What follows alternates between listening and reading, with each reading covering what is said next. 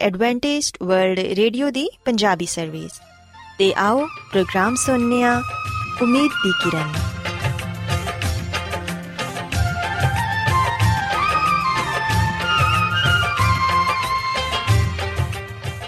ਸਾਥਿਓ, ਮੈਂ ਤੁਹਾਡੀ ਮੇਜ਼ਬਾਨ ਫਰਾ ਸਲੀਮ ਪ੍ਰੋਗਰਾਮ ਉਮੀਦ ਦੀ ਕਿਰਨ ਦੇ ਨਾਲ ਤੁਹਾਡੀ ਖidmat 'ਚ ਹਾਜ਼ਰ ਹਾਂ। ਮੇਰੇ ਵੱਲੋਂ ਪ੍ਰੋਗਰਾਮ ਸੁਣਨ ਵਾਲੇ ਸਾਰੇ ਸਾਥੀਆਂ ਨੂੰ ਮੇਰਾ ਪਿਆਰ ਭਰਾ ਸਲਾਮ, ਕਬੂਲ ਹੋਏ। ਸਾਥਿਓ ਉਮੀਦ ਕਰਨੀਆ ਕਿ ਤੁਸੀਂ ਸਾਰੇ ਖੁਦਾ ਤਾਲਾ ਦੇ ਫਜ਼ਲੋ ਕਰਮ ਨਾਲ ਖੈਰੀਅਤ ਨਾਲ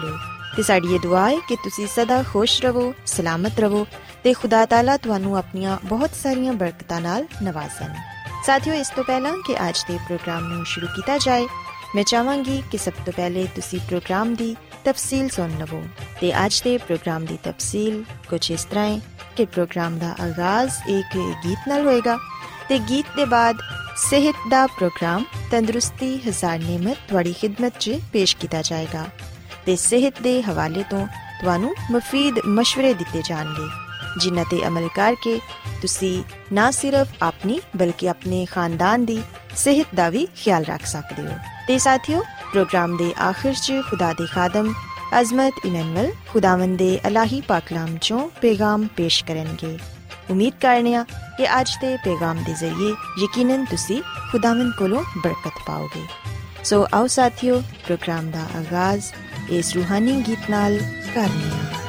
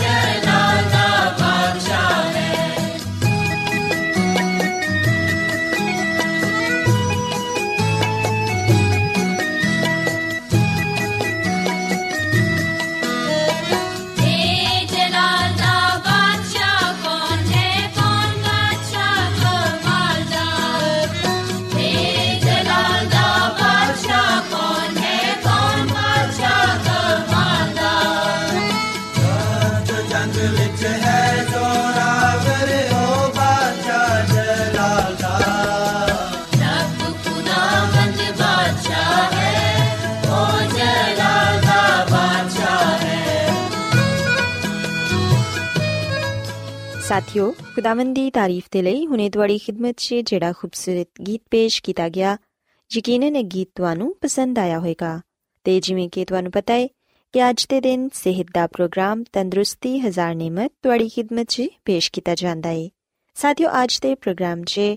ਮੈਂ ਤੁਹਾਨੂੰ ਇੱਕ ਐਸੇ ਫਲ ਦੇ ਬਾਰੇ ਦੱਸਾਂਗੀ ਜਿਹਨੂੰ ਕਿ ਫਲਾਂ ਦਾ ਬਾਦਸ਼ਾਹ ਕਿਹਾ ਜਾਂਦਾ ਹੈ ਅਸੀਂ ਵੇਖਿਆ ਕਿ ਖੁਦਾ ਤਾਲਾ ਨੇ ਸਾਨੂੰ ਬਹੁਤ ਸਾਰੇ ਫਲ عطا ਕੀਤੇ ਨੇ ਜਿਨ੍ਹਾਂ ਨੂੰ ਅਸੀਂ ਆਪਣੀ ਰੋਜ਼ਮਰਾ ਦੀ ਜ਼ਿੰਦਗੀ 'ਚ ਇਸਤੇਮਾਲ ਕਰਨੇ ਆ ਤੇ ਇਹਨਾਂ ਦੇ ਇਸਤੇਮਾਲ ਨਾਲ ਸਾਡੇ ਬਦਨ ਨੂੰ तमाम ਹਯਾਤੀਨ ਹਾਸਿਲ ਹੁੰਦੀਆਂ ਨੇ ਜਿਨ੍ਹਾਂ ਦੇ ਨਾਲ ਸਾਡੇ ਬਦਨ ਦੀ ਤਾਮੀਰ ਹੁੰਦੀ ਏ ਤੇ ਸਾਡੇ ਬਦਨ ਦੀ ਨਸ਼ੋਨਮਾ ਵੀ ਹੁੰਦੀ ਏ ਸਾਥੀਓ ਅਸੀਂ ਵੇਖਿਆ ਕਿ ਫਲ ਸਾਨੂੰ ਕਈ ਬਿਮਾਰੀਆਂ ਤੋਂ ਬਚਾਉਂਦੇ ਨੇ ਤੇ ਇਹ ਖੁਦਾਵੰਦ ਖੁਦਾ ਦੀਆਂ عظیم ਨੇਮਤਾਂ 'ਚੋਂ ਇੱਕ ਨੇ ਜਿਨ੍ਹਾਂ 'ਚ ਗਜ਼ਾ ਵੀ ਏ ਤੇ ਸ਼ਿਫਾ ਵੀ ਏ ਸਾਥੀਓ, ਅੱਜ ਦੇ ਪ੍ਰੋਗਰਾਮ 'ਚ ਮੈਂ ਤੁਹਾਨੂੰ ਅੰਬ ਦੇ ਫਲ ਦੇ ਬਾਰੇ ਦੱਸਾਂਗੀ ਕਿ ਇਹਦੇ 'ਚ ਕਿਹੜੀਆਂ-ਕਿਹੜੀਆਂ ਗਜ਼ਾਈ ਤੇ ਅਦਵਿਆਤੀ ਖਸੂਸੀਅਤ ਪਾਈਆਂ ਜਾਂਦੀਆਂ ਨੇ। ਅਸੀਂ ਵੇਖਿਆ ਕਿ ਅੰਬ ਇੱਕ ਐਸਾ ਫਲ ਹੈ ਜਿਹਨੂੰ ਕਿ ਹਰ ਕੋਈ ਬਹੁਤ ਪਸੰਦ ਕਰਦਾ ਹੈ। ਚਾਹੇ ਕੋਈ ਬੱਚਾ ਹੋਏ, ਨੌਜਵਾਨ ਹੋਏ ਜਾਂ ਫਿਰ ਬਜ਼ੁਰਗ ਹੋਏ, ਹਰ ਇੱਕ ਨੂੰ ਅੰਬ ਬਹੁਤ ਹੀ ਪਸੰਦ ਹੁੰਦੇ ਨੇ। ਤੇ ਕਈ ਲੋਕ ਤੇ ਗਰਮੀਆਂ ਦੇ ਮੌਸਮ 'ਚ ਇੰਨੇ ਜ਼ਿਆਦਾ ਅੰਬ ਖਾ ਲੈਂਦੇ ਨੇ ਕਿ ਉਹਨਾਂ ਨੂੰ ਮੁxtਲਿਫ ਬਿਮਾਰੀਆਂ ਦਾ ਵੀ ਸਾਹਮਣਾ ਕਰਨਾ ਪੈਂਦਾ ਹੈ ਸਾਥੀਓ, ਯਾਦ ਰੱਖੋ ਕਿ ਕਿਸੇ ਵੀ ਚੀਜ਼ ਦਾ ਮੁਨਾਸਿਬ ਇਸਤੇਮਾਲ ਸਾਡੀ ਸਿਹਤ ਦੇ ਲਈ ਬਿਹਤਰ ਹੁੰਦਾ ਹੈ ਲੇਕਿਨ ਅਗਰ ਅਸੀਂ ਕਿਸੇ ਚੀਜ਼ ਦਾ ਇਸਤੇਮਾਲ ਜ਼ਿਆਦਾ ਕਰਨੇ ਆ, ਤੇ ਫਿਰ ਉਹ ਸਾਡੀ ਸਿਹਤ ਦੇ ਲਈ ਨੁਕਸਾਨਦੇਹ ਸਾਬਿਤ ਹੋ ਸਕਦਾ ਹੈ ਸਾਥੀਓ, ਕਿਹਾ ਜਾਂਦਾ ਹੈ ਕਿ ਅੰਬ ਮਿੱਠੇ ਫਲਾਂ 'ਚੋਂ ਸਭ ਤੋਂ ਜ਼ਿਆਦਾ ਅਹਿਮ ਫਲ ਕਰਾਰ ਦਿੱਤਾ ਗਿਆ ਹੈ ਤੇ ਇਹਨੂੰ ਫਲਾਂ ਦਾ ਬਾਦਸ਼ਾਹ ਕਿਹਾ ਜਾਂਦਾ ਹੈ ਇਹ ਇੱਕ ਕੀਮਤੀ ਗਿਜ਼ਾ ਤੇ ਘਰੇਲੂ ਇਲਾਜ ਦੀ ਚੀਜ਼ ਹੈ ਅੰਬ ਇੱਕ ਗੁਦੇ ਵਾਲਾ ਸਮਰੇ ਜਿਹੜਾ ਮੁxtਲਿਫ ਸ਼ਕਲਾਂ, ਰੰਗਾਂ ਤੇ ਜਿਸਮਤ 'ਚ ਪਾਇਆ ਜਾਂਦਾ ਹੈ ਇਹਦਾ ਰੰਗ ਗਹਿਰਾ ਸਬਜ਼, ਜ਼ਰਦ ਤੇ ਸੁਰਖ ਹੁੰਦਾ ਹੈ ਫਲ 'ਚ ਸਖਤ ਕਿਸਮ ਦੀ ਗੁਠਲੀ ਹੁੰਦੀ ਹੈ ਜਿਹੜੀ ਕਿ ਮੁxtਲਿਫ ਕਿਸਮਾਂ ਦੀ ਹੁੰਦੀ ਹੈ ਤੇ ਮੁxtਲਿਫ ਜਿਸਮਤ ਦੀ ਹੁੰਦੀ ਹੈ ਸਾਥੀਓ, ਆਮ ਦਾ ਫਲ ਇੱਕ ਸਰਸਬਜ਼ ਘਨੇ ਤੇ ਉੱਚੇ ਤੇ ਸਦਾ ਬਹਾਰ ਦਰਖਤ ਤੇ ਲੱਗਦਾ ਏ। ਆਮ ਦੇ ਫਲ ਦੀ ਸਭ ਤੋਂ ਅੱਛੀ ਕਿਸਮ ਖੂਬ ਰਸਦਾਰ, ਮਿੱਠੀ ਤੇ ਬਹੁਤ ਘੱਟ ਰੇਸ਼ੇ ਦੇ ਨਾਲ ਖੁਸ਼ ਜ਼ਾਇਕਾ ਹੁੰਦੀ ਹੈ ਜਦਕਿ ਸਭ ਤੋਂ ਬੁਰੀ ਕਿਸਮ ਦਾ ਫਲ ਬਹੁਤ ਜ਼ਿਆਦਾ ਰੇਸ਼ੇ ਵਾਲਾ ਤੇ ਬਦ ਜ਼ਾਇਕਾ ਹੁੰਦਾ ਏ।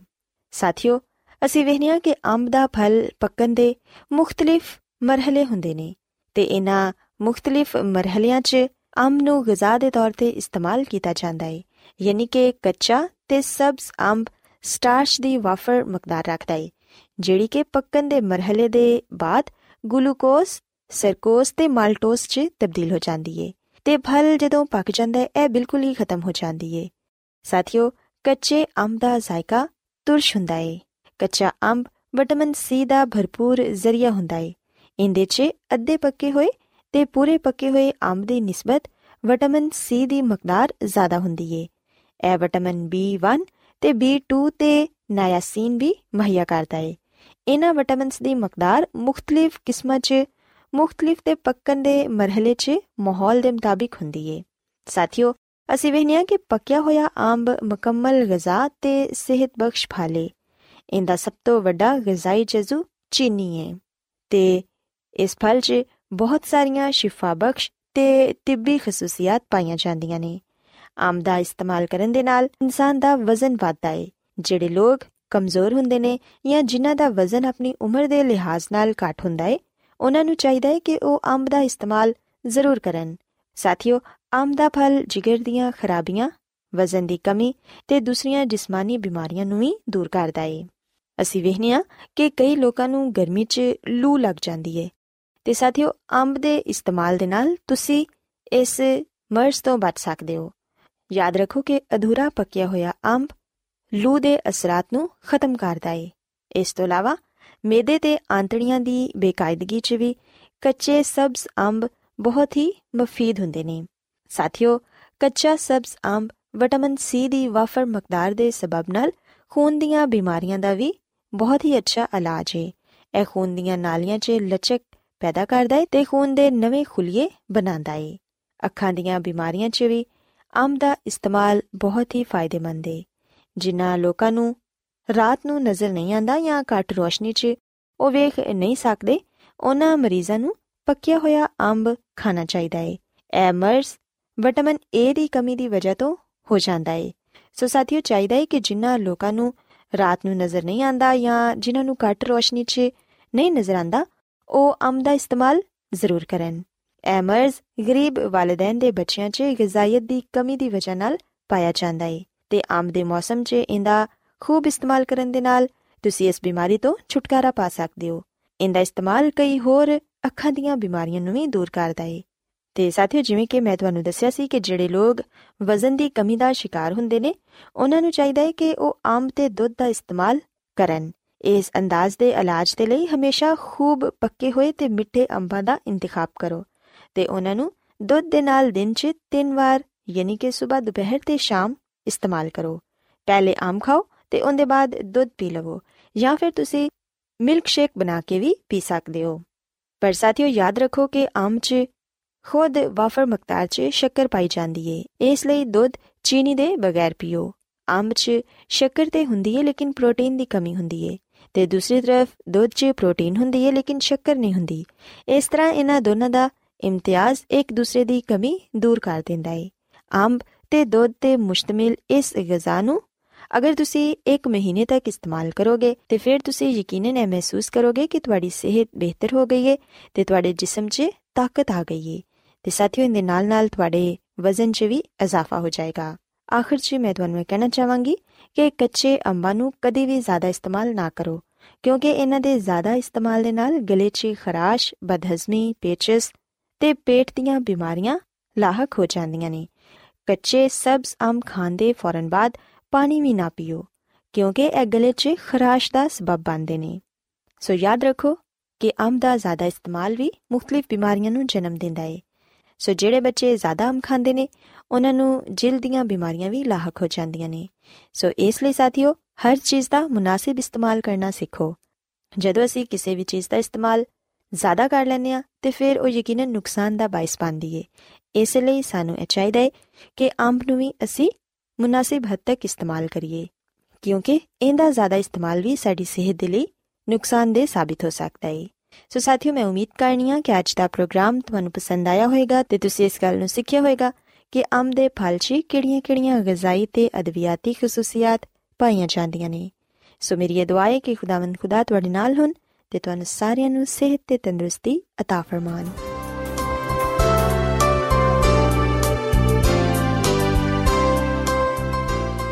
ਰੋਜ਼ਾਨਾ ਐਡਵੈਂਟਿਸਟ ਵਰਲਡ ਰੇਡੀਓ 24 ਘੰਟੇ ਦਾ ਪ੍ਰੋਗਰਾਮ ਜਨੂਬੀ ਏਸ਼ੀਆ ਦੇ ਲਈ ਪੰਜਾਬੀ ਉਰਦੂ ਅੰਗਰੇਜ਼ੀ ਸਿੰਧੀ ਤੇ ਦੂਜੀਆਂ ਬਹੁਤ ਸਾਰੀਆਂ ਜ਼ੁਬਾਨਾਂ ਵਿੱਚ ਨਸ਼ਰ ਕਰਦਾ ਹੈ ਸਿਹਤ ਮਤਵਾਜ਼ਨ ਖੁਰਾਕ تعلیم تے بائبل مقدس نو سمجھن دے لئی ایڈوانٹسٹ ورلڈ ریڈیو ضرور سنو سامعین بائبل مقدس کی تعلیمات کو مزید سیکھنے کے لیے یا اگر آپ کا کوئی سوال ہو تو آپ ہم سے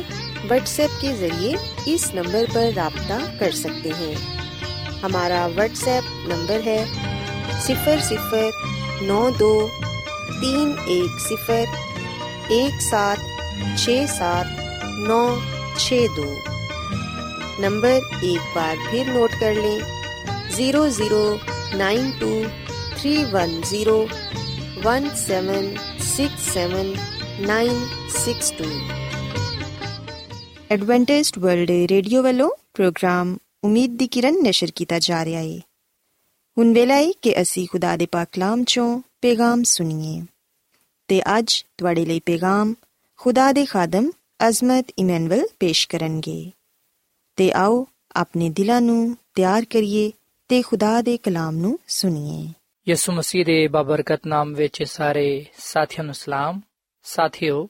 ਹੁਣ ਵੇਲੇ ਕਿ ਅਸੀਂ ਆਪਣੇ ਈਮਾਨ ਦੀ ਮਜ਼ਬੂਤੀ ਤੇ ਈਮਾਨ ਦੀ ਤਰੱਕੀ ਦੇ ਲਈ ਖੁਦਾਮ ਦੇ ਕਲਾਮ ਨੂੰ ਸੁਣੀਏ, ਸਾਥਿਓ ਅੱਜ ਅਸੀਂ ਬਾਈਬਲ ਮੁਕੱਦਸ ਚੋਂ ਇਸ ਗੱਲ ਨੂੰ ਸਿੱਖਾਂਗੇ ਤੇ ਇਸ ਗੱਲ ਨੂੰ ਜਾਣਾਂਗੇ ਕਿ ਖੁਦਾਮ ਦੀ ਯਿਸੂ ਮਸੀਹ ਦੀ ਦੂਜੀ ਆਮਦ ਕਿਸ ਤਰ੍ਹਾਂ ਹੋਏਗੀ ਯਾਨੀ ਕਿ ਜਿਸ ਦਿਨ ਯਿਸੂ ਮਸੀਹ ਆਣਗੇ ਉਸ ਵੇਲੇ ਕਿਸ ਤਰ੍ਹਾਂ ਦਾ ਨਜ਼ਾਰਾ ਸਾਨੂੰ ਵੇਖਣ ਨੂੰ ਮਿਲੇਗਾ ਯਿਸੂ ਮਸੀਹ ਦੀ ਦੂਜੀ ਆਮਦ ਤੇ ਕਿਸ ਤਰ੍ਹਾਂ ਦਾ ਸਮਾਂ ਹੋਏਗਾ ਯਿਸੂ ਮਸੀਹ ਦੀ ਦੂਜੀ ਆਮਦ ਦੇ ਦਿਨ ਵਿੱਚ ਕੀ ਕੁਝ ਹੋਏਗਾ ਬਾਈਬਲ ਮੁਕੱਦਸ ਸਾਨੂੰ ਇਹ ਬਾਰੇ ਕੀ تعلیم ਦਿੰਦੀ ਏ ਕਿ ਯਿਸੂ ਮਸੀਹ ਕਿਵੇਂ ਜਾਂ ਕਿਸ ਤਰ੍ਹਾਂ ਆਪਣੀ ਦੂਜੀ ਆਮਦ ਤੇ ਇਸ ਦੁਨੀਆਂ ਵਿੱਚ ਆਵੇਗਾ ਸਾਥੀਓ ਆਓ ਇਹਨਾਂ ਸਾਰੀਆਂ ਗੱਲਾਂ ਨੂੰ ਜਾਣਨ ਵਾਸਤੇ ਸਾਰੇ ਸਵਾਲਾਂ ਦਾ ਜਵਾਬ ਪਾਣ ਵਾਸਤੇ ਅਸੀਂ ਬਾਈਬਲ ਮੁਕੱਦਸ ਚੋਂ ਰਹਿਨਮਾਈ ਹਾਸਲ ਕਰੀਏ। ਅਗਰ ਅਸੀਂ ਬਾਈਬਲ ਮੁਕੱਦਸ ਦੇ ਨਵੇਂ ਏਧਨਾਮੇ ਵਿੱਚ ਮੱਤੀ ਰਸੂਲ ਦੀ ਮਾਰਫਤ ਲਿਖੀ ਗਈ ਅੰਜੀਲ, ਇਹਦੇ 5 ਬਾਬ ਦੀ 31ਵੀਂ ਅਧ ਪੜ੍ਹੀਏ ਤੇ ਇਥੇ ਆ ਗੱਲ ਬਿਆਨ ਕੀਤੀ ਗਈ ਏ ਕਿ ਜਦੋਂ ਇਬਨੇ ਆਦਮ ਆਪਣੇ ਜਲਾਲ ਵਿੱਚ ਆਏਗਾ ਤੇ ਸਾਰੇ ਫਰਿਸ਼ਤੇ ਉਹਦੇ ਨਾਲ ਆਣਗੇ, ਫਿਰ ਉਹ ਆਪਣੇ ਜਲਾਲ ਦੇ ਤਖਤ ਤੇ ਬੈਵੇਗਾ।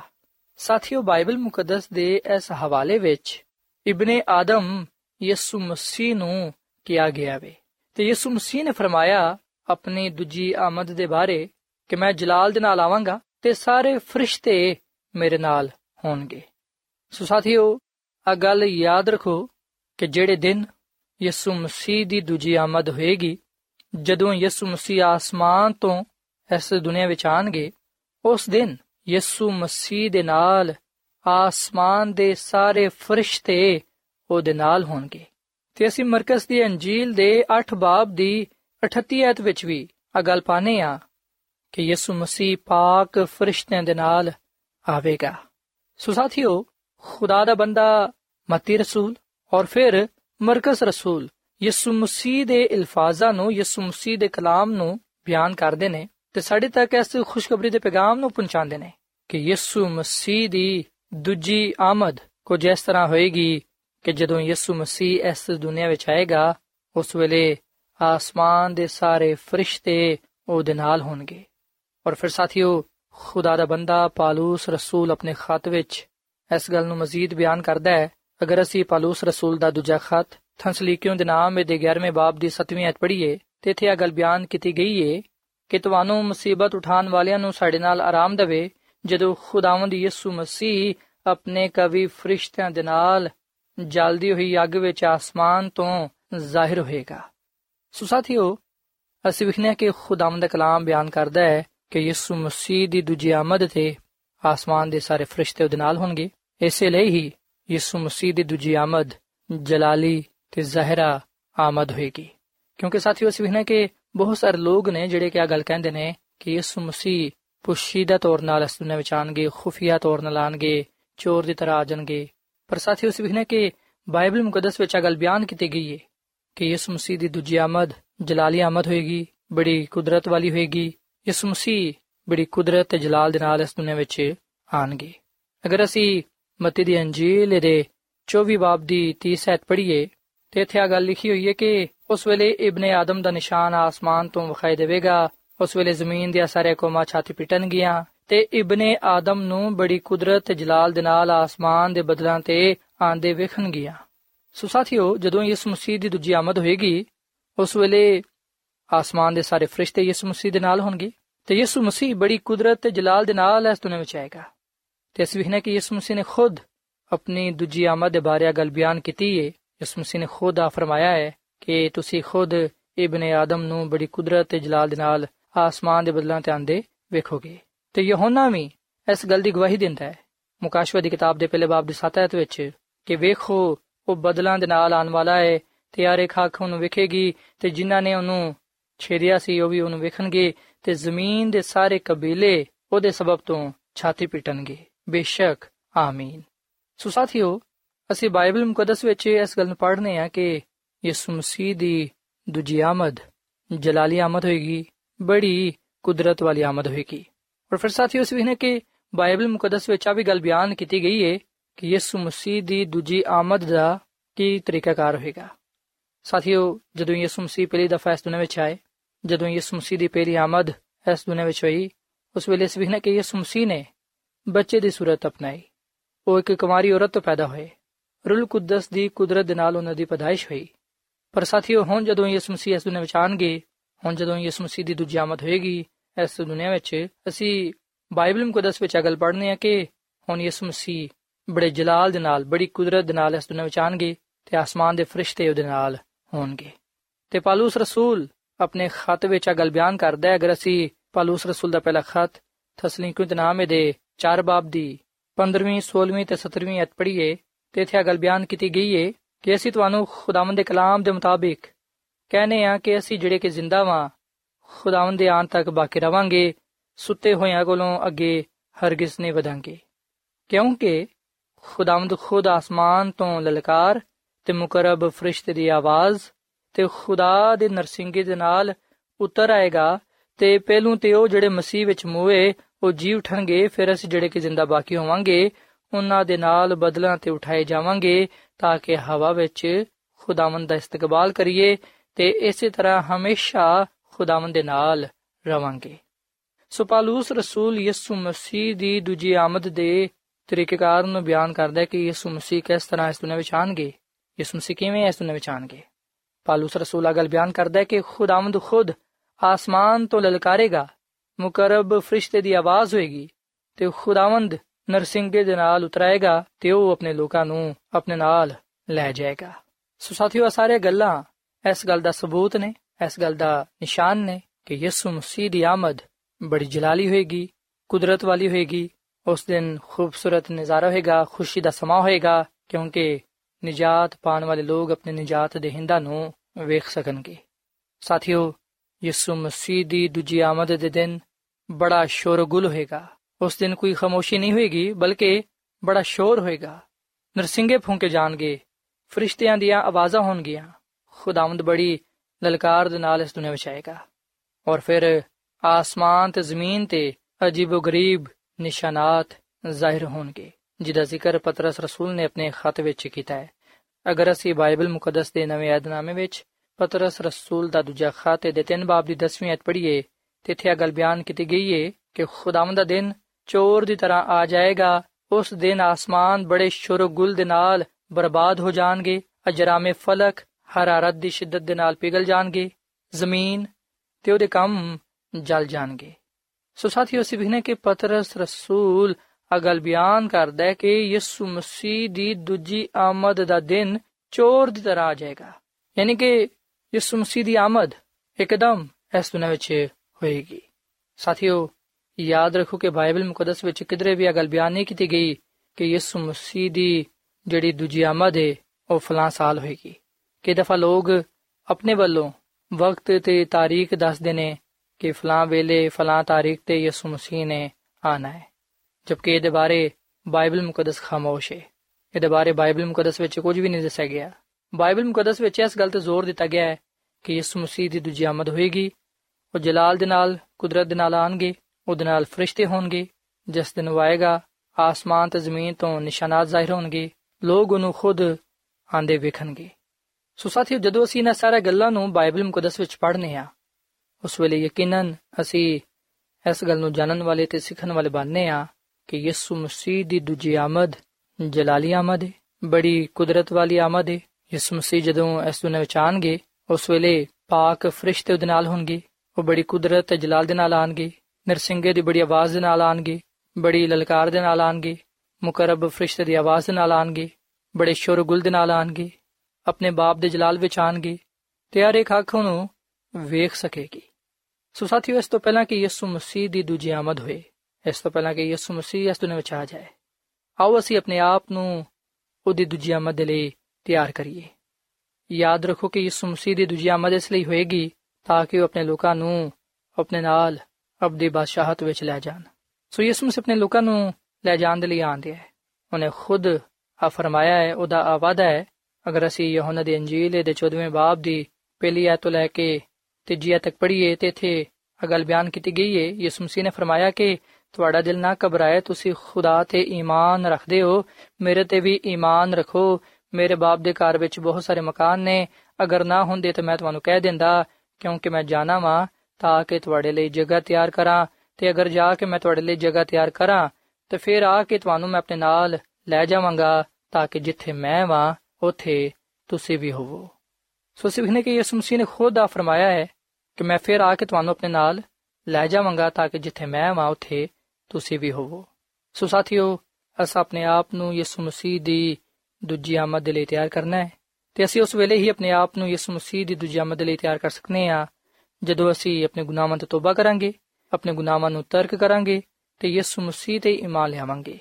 ਹੁਣ ਆਪਣਾ ਨਜਾਤ ਦੇ ਹਿੰਦਾ تسلیم ਕਰਦੇ ਹੋਇਆਂ ਉਹਦੇ ਕਲਾਮ ਤੇ ਉਹਦੇ ਹੁਕਮਾਂ ਤੇ ਅਮਲ ਕਰਾਂਗੇ ਜਦੋਂ ਅਸੀਂ ਆਪਣੇ ਆਪ ਨੂੰ ਉਹਦੀ ਮਰਜ਼ੀ ਦੇ ਤਾਬੇ ਰੱਖਾਂਗੇ ਆਪਣਾ ਆਪ ਨੂੰ ਦਵਾਂਗੇ ਉਸ ਵੇਲੇ ਯਕੀਨਨ ਖੁਦਾ ਦਾ ਜਲਾਲ ਸਾਡੀਆਂ ਜ਼ਿੰਦਗੀਆਂ ਤੋਂ ਜ਼ਾਹਿਰ ਹੋਏਗਾ ਤੇ ਅਸੀਂ ਆਪਣੇ ਆਪ ਨੂੰ ਉਹਦੀ ਆਮਦ ਲਈ ਵੀ ਤਿਆਰ ਕਰ ਸਕਾਂਗੇ ਤੇ ਸਾਥੀਓ ਇੱਥੇ ਮੈਂ ਤੁਹਾਨੂੰ ਖੁਦਾ ਦੀ ਖਾਦਮਾ ਮਿਸਿਸ ਐਲਨ ਜਵਾਈਟ ਦਾ ਇੱਕ ਇਕਤਬਾਸ ਪੜ੍ਹ ਕੇ ਸੁਣਾਉਣਾ ਚਾਹਾਂਗਾ ਖੁਦਾ ਦੀ ਖਾਦਮਾ ਮਿਸਿਸ ਐਲਨ ਜਵਾਈਟ, ਆਪਣੀ ਕਿਤਾਬ, ਹਦਾਇਤ, ਬਰਾਏ ਕਲੀਸੀਆ, ਜਿਲਦ ਨੰਬਰ 2 ਇਹਦੇ ਸਫਾ ਨੰਬਰ 235 ਵਿੱਚ ਆ ਗੱਲ ਲਿਖਦੀ ਹੈ ਕਿ, ਐ ਮੇਰੇ ਭਰਾਵੋ ਤੇ ਮੇਰੀ ਭੈਣੋ, ਮੈਂ ਤੁਹਾਡੀ ਮਿੰਨਤ ਕਰਨੀ ਆ ਕਿ ਤੁਸੀਂ ਬਦਲਾਂ ਤੇ ਆਉਣ ਵਾਲੇ ਖੁਦਾਵੰਦ ਯਿਸੂ ਮਸੀਹ ਦੀ ਆਮਦ ਦੇ ਲਈ ਤਿਆਰੀ ਕਰੋ। ਦੁਨੀਆ ਦੀ ਮੁਹੱਬਤ ਨੂੰ ਰੋਜ਼ ਬਰੋਜ਼ ਆਪਣੇ ਦਿਲੋਂ ਬਾਹਰ ਕੱਢ ਦਰਵੋ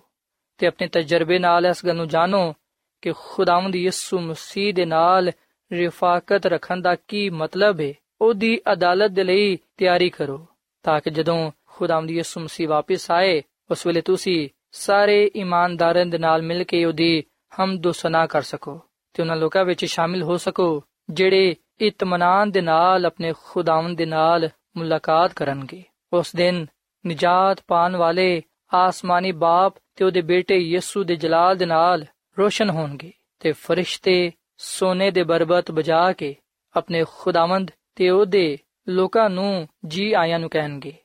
ਫਤਹਮੰਦੀ ਦੇ ਗੀਤ ਦੇ ਨਾਲ ਸਾਰਾ ਆਸਮਾਨ ਭਰ ਜਾਏਗਾ। ਮਸੀਹ ਖੁਦਾਵੰਦ ਨੇ ਫਤਹ ਹਾਸਲ ਕਰ ਲਈਏ ਤੇ ਉਹ ਨਿਜਾਤ ਪਾਣ ਵਾਲਿਆਂ ਦੇ ਨਾਲ ਆਸਮਾਨੀ ਬਾਰਗਾਵਾਂ ਵਿੱਚ ਦਾਖਲ ਹੁੰਦਾ ਹੈ। ਉਹ ਆਪਣੇ ਲੋਕਾਂ ਦੇ ਦੁੱਖਾਂ ਨੂੰ, ਤਕਲੀਫਾਂ ਨੂੰ, ਬਿਮਾਰੀਆਂ ਨੂੰ ਉਹਨਾਂ ਦੇ ਆਸਾਂ ਨੂੰ ਖਤਮ ਕਰ ਦੇਵੇਗਾ। ਰਾਸਤਬਾਜ਼ ਲੋਕਾਂ ਦੇ ਲਈ ਆ ਦਿਨ ਖੁਸ਼ੀ ਦਾ ਹੋਵੇਗਾ। ਸੋ ਸਾਥੀਓ, ਇਸ ਕਲਾਮ ਦੇ ਨਾਲ ਅੱਜ ਮੈਂ ਤੁਹਾਡੇ ਅੱਗੇ ਅਪੀਲ ਕਰਨਾ ਕਿ ਤੁਸੀਂ ਆਪਣੇ ਗੁਨਾਹਾਂ ਨੂੰ ਤਰਕ ਕਰੋ, ਤੋਬਾ ਕਰੋ ਤੇ ਯਿਸੂ ਮਸੀਹ ਤੇ ਈਮਾਨ ਲਿਆਓ ਤਾਂ ਕਿ ਆਪਣੇ ਗੁਨਾਹਾਂ ਤੋਂ ਮਾਫੀ ਪਾਉਂਦੇ ਹੋਇਆਂ ਨਿਜਾਤ ਹਾਸਲ ਕਰ ਸਕੋ ਤੇ ਆਪਣੇ ਆਪ ਨੂੰ ਯਿਸੂ ਮਸੀਹ ਦੀ ਆਮਦ ਲਈ ਤਿਆਰ ਕਰਕੇ ਯਿਸੂ ਮਸੀਹ ਦੇ ਨਾਲ ਉਹਦੀ ਦੂਜੀ ਆਮਦ ਤੇ ਉਸ ਬਾਦਸ਼ਾਹਤ ਵਿੱਚ ਜਾ ਸਕੋ। ਜਿਹੜੀ ਕਿ ਉਹਨੇ ਆਪਣੇ ਲੋਕਾਂ ਦੇ ਲਈ ਤਿਆਰ ਕੀਤੀ ਹੈ। ਸੋ ਸਾਥੀਓ, ਇਸ ਵੇਲੇ ਮੈਂ ਤੁਹਾਡੇ ਨਾਲ ਮਿਲ ਕੇ ਦੁਆ ਕਰਨਾ ਚਾਹਨਾ। ਆਓ ਅਸੀਂ ਖੁਦਾ ਦੇ ਹਜ਼ੂਰ ਆ ਦੁਆ ਕਰੀਏ ਕਿ ਖੁਦਾਵੰਦ ਸਾਨੂੰ ਗੁਨਾਹ ਤੇ ਗਲਬਾ ਤਾ ਫਰਮਾਏ, ਸਾਨੂੰ ਨਜਾਤ ਬਖਸ਼ੇ ਤਾਂ ਕਿ ਅਸੀਂ ਉਸ ਬਾਦਸ਼ਾਹਤ ਵਿੱਚ ਜਾ ਸਕੀਏ ਜਿਹੜੀ ਕਿ ਉਹਨੇ ਆਪਣੇ ਲੋਕਾਂ ਦੇ ਲਈ ਬਣਾਈਏ ਆਓ ਸਾਥੀਓ, ਅਸੀਂ ਦੁਆ ਕਰੀਏ। ਐ ਜ਼ਮੀਨ ਤੇ ਆਸਮਾਨ ਦੇ ਖਾਲਕ ਤੇ ਮਾਲਿਕ ਜ਼ਿੰਦਾ ਖੁਦਾਵੰਦ, ਅਸੀਂ ਤੇਰੇ ਹਜ਼ੂਰਾਨੇ ਆ, ਤੇਰੇ ਨਾਮ ਨੂੰ ਇੱਜ਼ਤ ਤੇ ਜਲਾਲ ਦੇਨੇ ਆ ਕਿਉਂਕਿ ਤੂੰ ਹੀ ਤਾਰੀਫ ਤੇ ਤਮਜੀਦ ਦੇ ਲਾਇਕ ਹੈ ਐ ਖੁਦਾਵੰਦ ਅਸੀਂ ਤੇਰਾ ਸ਼ੁਕਰ ਅਦਾ ਕਰਨੇ ਆ ਕਿ ਤੂੰ ਸਾਨੂੰ ਖੁਸ਼ਖਬਰੀ ਦਾ ਪੈਗਾਮ ਦਿੱਤਾ ਹੈ ਇਸ ਕਲਾਮ ਦੇ ਲਈ ਅਸੀਂ ਤੇਰਾ ਸ਼ੁਕਰ ਅਦਾ ਕਰਨੇ ਆ ਐ ਖੁਦਾਵੰਦ ਸਾਨੂੰ ਰੂਹਾਨੀ ਬੇਦਾਰੀ ਰੂਹਾਨੀ ਤਿਆਰੀ عطا ਫਰਮਾ ਤਾਂ ਕਿ ਜਦੋਂ ਤੂੰ ਆਏ ਅਸੀਂ ਤੇਰੇ ਹਜ਼ੂਰ ਮਕਬੂਲ ਠਹਿਰੀਏ ਸਾਨੂੰ ਤੂੰ ਆਪਣੇ ਲੋਕਾਂ ਵਿੱਚ ਸ਼ਾਮਿਲ ਕਰ ਕਿਉਂਕਿ ਅਸੀਂ ਹਮੇਸ਼ਾ ਤੇਰੇ ਨਾਲ ਹੀ ਰਹਿਣਾ ਚਾਹਨੇ ਆ ਐ ਖੁਦਾਵੰਦ, ਮੈਂ ਦੁਆ ਕਰਨਾ ਮੈਂ ਨਾ ਭਰਾਵਾਂ ਵਾਸਤੇ ਨਾ ਪੈਨਾ ਵਾਸਤੇ ਨਾ ਬੱਚਿਆਂ ਵਾਸਤੇ, ਜਿਨ੍ਹਾਂ ਨੇ ਤੇਰੇ ਕਲਾਮ ਨੂੰ ਸੁਨਿਆ ਹੈ। ਇਹਨਾਂ ਨੂੰ ਤੂੰ ਬੜੀ ਬਰਕਤ ਦੇ ਤੇ ਫਜ਼ਲ ਬਖਸ਼ ਕੇ ਅਸੀਂ ਤੇਰੀ ਦੂਜੀ ਆਮਦ ਦੇ ਪੈਗਾਮ ਨੂੰ ਹਮੇਸ਼ਾ ਯਾਦ ਰੱਖਦੇ ਹੋਏ ਆਪਣੇ ਆਪ ਨੂੰ ਤੇਰੀ ਆਮਦ ਲਈ ਤਿਆਰ ਕਰ ਸਕੀਏ, ਕਿਉਂਕਿ ਤੂੰ ਆਪਣੇ ਲੋਕਾਂ ਨੂੰ ਹਕੀਕੀ ਬਾਦਸ਼ਾਹਤ ਵਿੱਚ ਲੈ ਜਾਣ ਦੇ ਲਈ ਆਂਦੇ ਹੈ। ਐ ਖੁਦਾਮ ਤੂੰ ਸਾਡੇ ਨਾਲ ਹੋ ਤੇ ਸਾਨੂੰ ਆਪਣੇ ਨਾਲ ਹਮੇਸ਼ਾ ਵਫਾਦਾਰ ਰਹਿਣ ਦੀ ਤੌਫੀਕ ਤਾ ਫਰਮਾ, ਕਿਉਂਕਿ ਇਹ ਸਭ ਕੁਝ ਮੰਗ ਲੈਨੇ ਆ ਯਿਸੂ ਮਸੀਹ ਦੇ ਨਾਮ ਵਿੱਚ। ਆਮੀਨ। ਸਾਥਿਓ ਐਡਵੈਂਟਿਸਟ ਵਰਲਡ ਰੇਡੀਓ ਵੱਲੋਂ ਪ੍ਰੋਗਰਾਮ ਉਮੀਦ ਦੀ ਕਿਰਨ ਨਸ਼ਰ ਕੀਤਾ ਜਾ ਰਿਹਾ ਸੀ। ਉਮੀਦ ਕਰਨੇ ਆ ਕਿ ਅੱਜ ਦਾ ਪ੍ਰੋਗਰਾਮ ਯਕੀਨਨ ਤੁਹਾਨੂੰ ਪਸੰਦ ਆਇਆ ਹੋਵੇਗਾ। ਸਾਥਿਓ ਬਾਈਬਲ ਮੁਕੱਦਸ ਦੀ ਸਚਾਈਆਂ ਨੂੰ ਮਜ਼ੀਦ ਸਿੱਖਣ ਦੇ ਲਈ ਤੁਸੀਂ ਸਾਡੇ ਨਾਲ WhatsApp ਦੇ ਜ਼ਰੀਏ ਵੀ rabta ਕਰ ਸਕਦੇ ਹੋ। ਸਾਡਾ WhatsApp ਨੰਬਰ ਹੈ 0090176762 ਨੰਬਰ ਇੱਕ ਵਾਰੀ ਫੇਰ ਲਿਖ ਲਵੋ। Zero zero, nine, two, three, one, zero, one, seven, six, seven, nine, six, two.